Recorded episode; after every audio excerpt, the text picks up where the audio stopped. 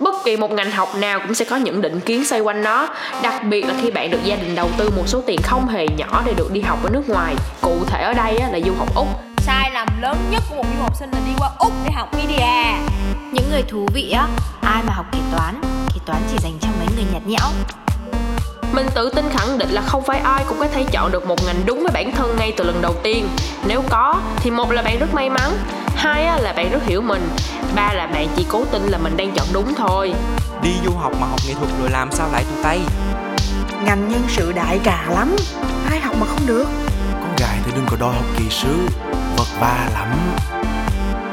Để giải quyết cho câu hỏi học ngành gì khi đi du học, mình xin giới thiệu kênh podcast mang tên Dân trong ngành.